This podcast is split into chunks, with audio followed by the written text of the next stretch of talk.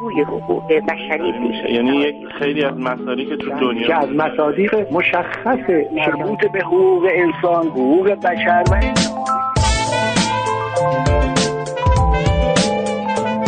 و دریچه.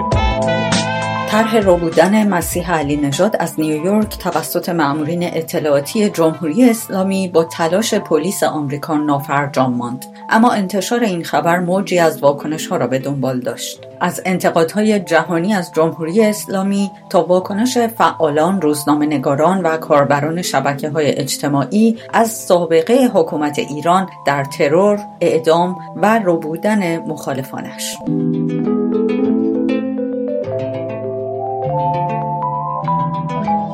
سلام من محتاب وحیدیرات هستم و ازتون دعوت می‌کنم در یک برنامه دریچه دیگر با من همراه باشید. هفته پیش خبری منتشر شد که به سرعت در صدر خبرهای مربوط به ایران قرار گرفت. در رسانه های فارسی زبان خارج از کشور و همینطور در رسانه های جهانی. خبری که از سوی پلیس فدرال و وزارت دادگستری آمریکا اعلام شد مبنی بر تلاش یک تیم اطلاعاتی ایران برای ربودن مسیح علی نژاد خبرنگار ساکن آمریکا.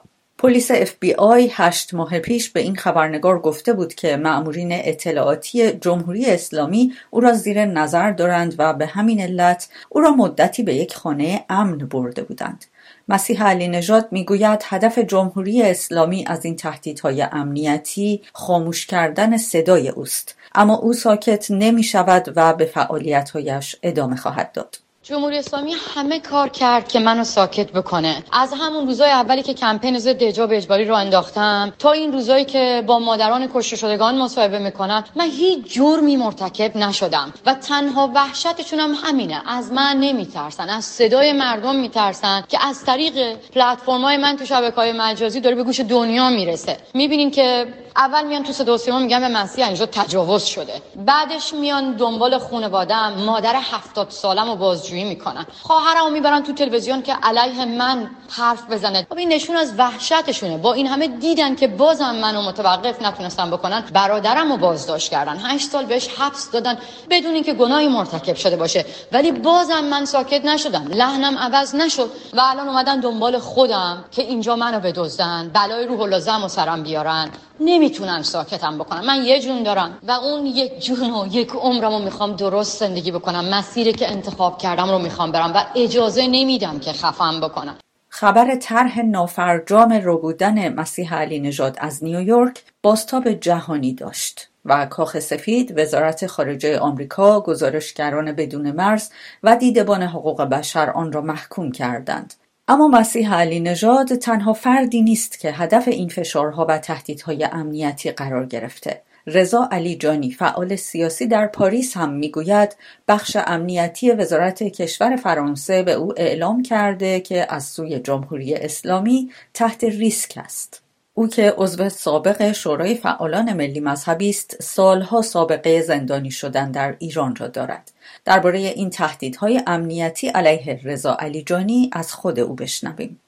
چند ماه پیش بخش امنیتی وزارت کشور فرانسه به من گفت که تحت ریسک جمهوری اسلامی هستم. من خوب خیلی باور نمی کردم و اونها هم اطلاعات دقیقی نمی‌دادن ولی راجع به ترددهام و سفر خارجی به من تذکرهایی دادن. به ویژه سفر به کشورهای همسایه و ترددهای خودم و اهالی خانواده و این فرزندانم.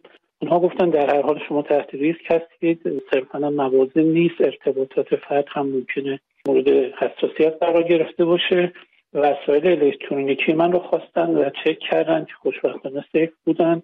در حال این نکات رو به من یادآوری کردن. البته من این رو قصد اعلامش رو نداشتم چون اصلا باور نمی‌کردم که در خاک اروپا بخواد اتفاقی بیفته. آدم روبایی رو من اصلا تو مخیلم نمی گنجید جمهوری اسلامی در ترور حذف و ربودن روزنامهنگاران و فعالان سیاسی خارج از کشور سابقه ای طولانی دارد. از همان روزهای نخست پس از انقلاب سال 57 تا امروز. قتل شاپور بختیار، فریدون فرخزاد، عبدالرحمن قاسملو، عبدالرحمن برومند و شماری از نویسندگان و فعالان سیاسی دیگر.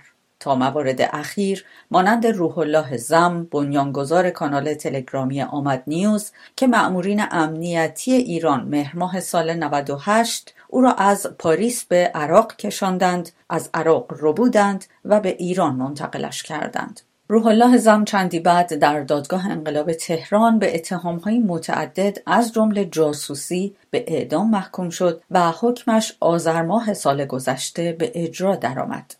جمشید شارمهد فعال سیاسی مخالف حکومت ایران هم از دوبی بوده و به ایران منتقل شد و از آن زمان در زندان به سر می‌برد بدون برگزاری دادگاه. کامبیز قفوری روزنامهنگار در فنلاند درباره این اقدامات جمهوری اسلامی می‌گوید شرایطی که الان در اون هستیم به نوعی مشابه شرایط دهه های 1980 و 1990 که جمهوری اسلامی مخصوصا در خاک اروپا دست به ترور مخالف ها می‌زد. از یک نظر مشابه است به خاطر اینکه در اون زمان جمهوری اسلامی پاسخ متناسبی از طرف کشورهایی که میزبان افرادی بودند که هدف قرار گرفته شده بودند پاسخ مناسبی از جانب اونها نمی‌دید. یعنی دکتر بختیار رو در پاریس ترور کردند بهمن جوادی یا همون غلام کشاورز رو در قبرس دیگری رو در آلمان دیگری رو در اتریش تا رسید به ترور میکنوس. زمانی که رهبران کرد رو در ترور میکنوس کشتند اونجا بود که اروپا به طور متحد کشورهای اروپایی واکنش نشون دادن. سفرای خودشون رو فرا خواندن و این تبدیل شد به بحران دیپلماتیک.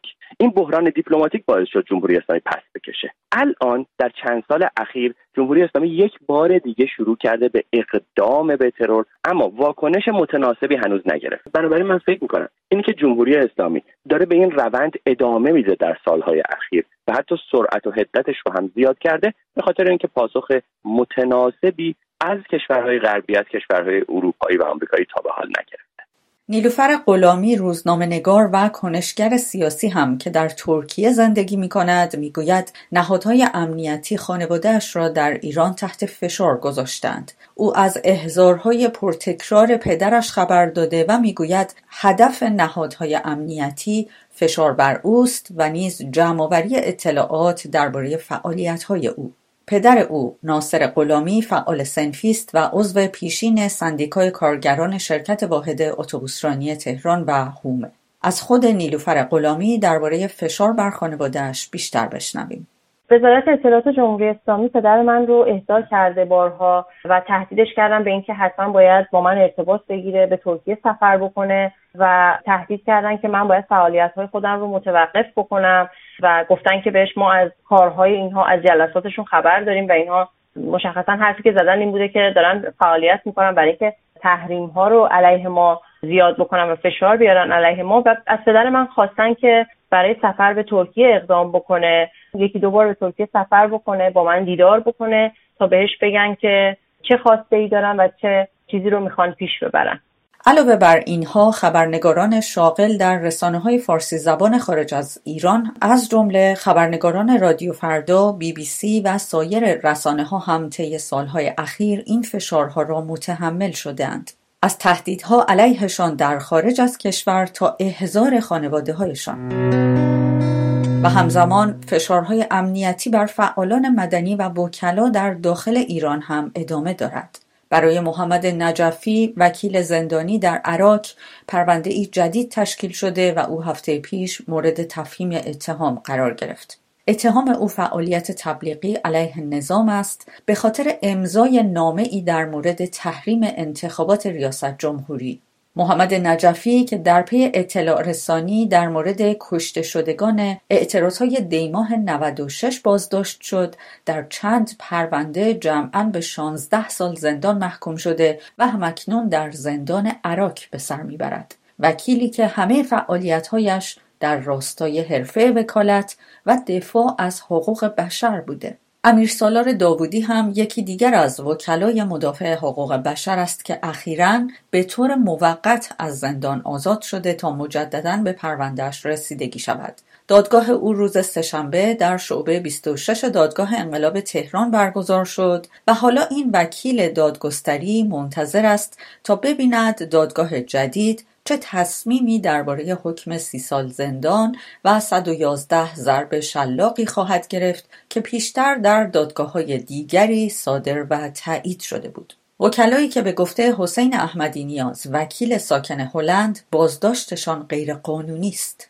شوربختانه اقدامات قوه قضایی در فشار بر وکلای مستقل و شرافتمند دادگستری بیشتر شده و تمام این اقدامات قوه قضایی خلاف قانون و نقض استقلال کانونهای وکلای دادگستری است. برای اینکه همکاران شریف این جانب محمد نجفی میرسالار داوودی فرهاد محمدی خانم زیلابی و سایر همکاران شرافتمند این جانب همه در راستای امر وکالت به دفاع از معکلین خود پرداختند و مرتکب هیچ جرمی نشدن. اقدامات قوه قضایی نافی حق طبیعی مشروع و قانونی وکلای دادگستری و در مخالفت کامل با اصول متعدد قانون اساسی در ایران هست. محمد نجفی و امیر سالار داوودی تنها وکلایی نیستند که در سالهای اخیر هدف فشارهای امنیتی و بازداشت قرار گرفتند.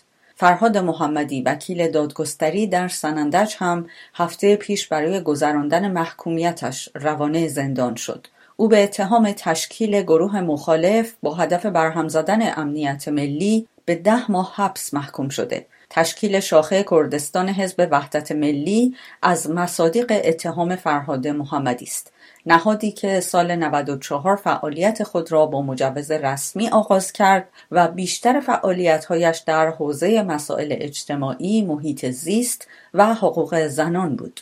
نسرین ستوده دیگر وکیلی است که با وجود درخواستهای جهانی برای آزادیش با حکم سنگین 33 سال زندان و 148 ضرب شلاق در زندان قرچک محبوس است. پیشتر هم وکلای دیگری همچون عبدالفتاح سلطانی، محمد سیفزاده، قاسم شعل سعدی، آرش کیخسروی و گیتی پورفازل احزار بازداشت و زندانی شدند. حسین احمدی نیاز می‌گوید قوه قضاییه در تلاش است که استقلال را از وکلا بگیرد.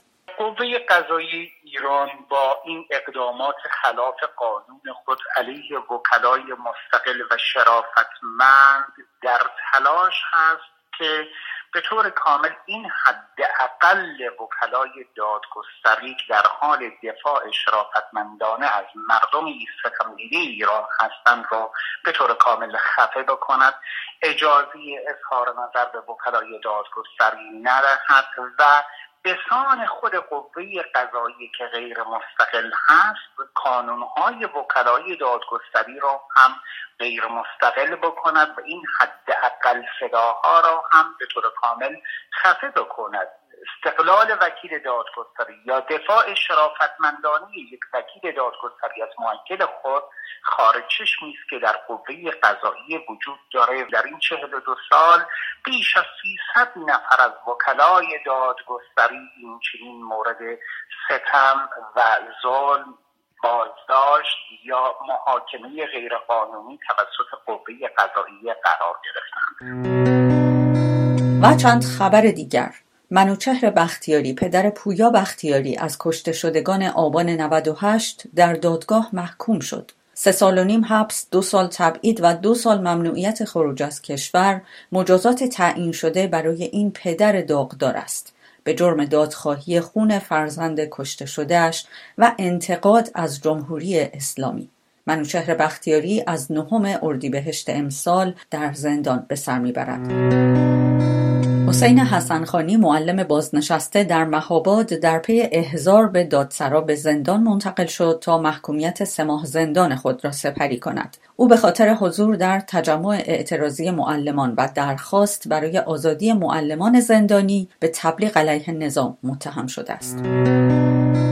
و عرس امیری کارمند پیشین دفتر شورای فرهنگی بریتانیا پس از سه سال حبس موقتا با وسیقه از زندان آزاد شد.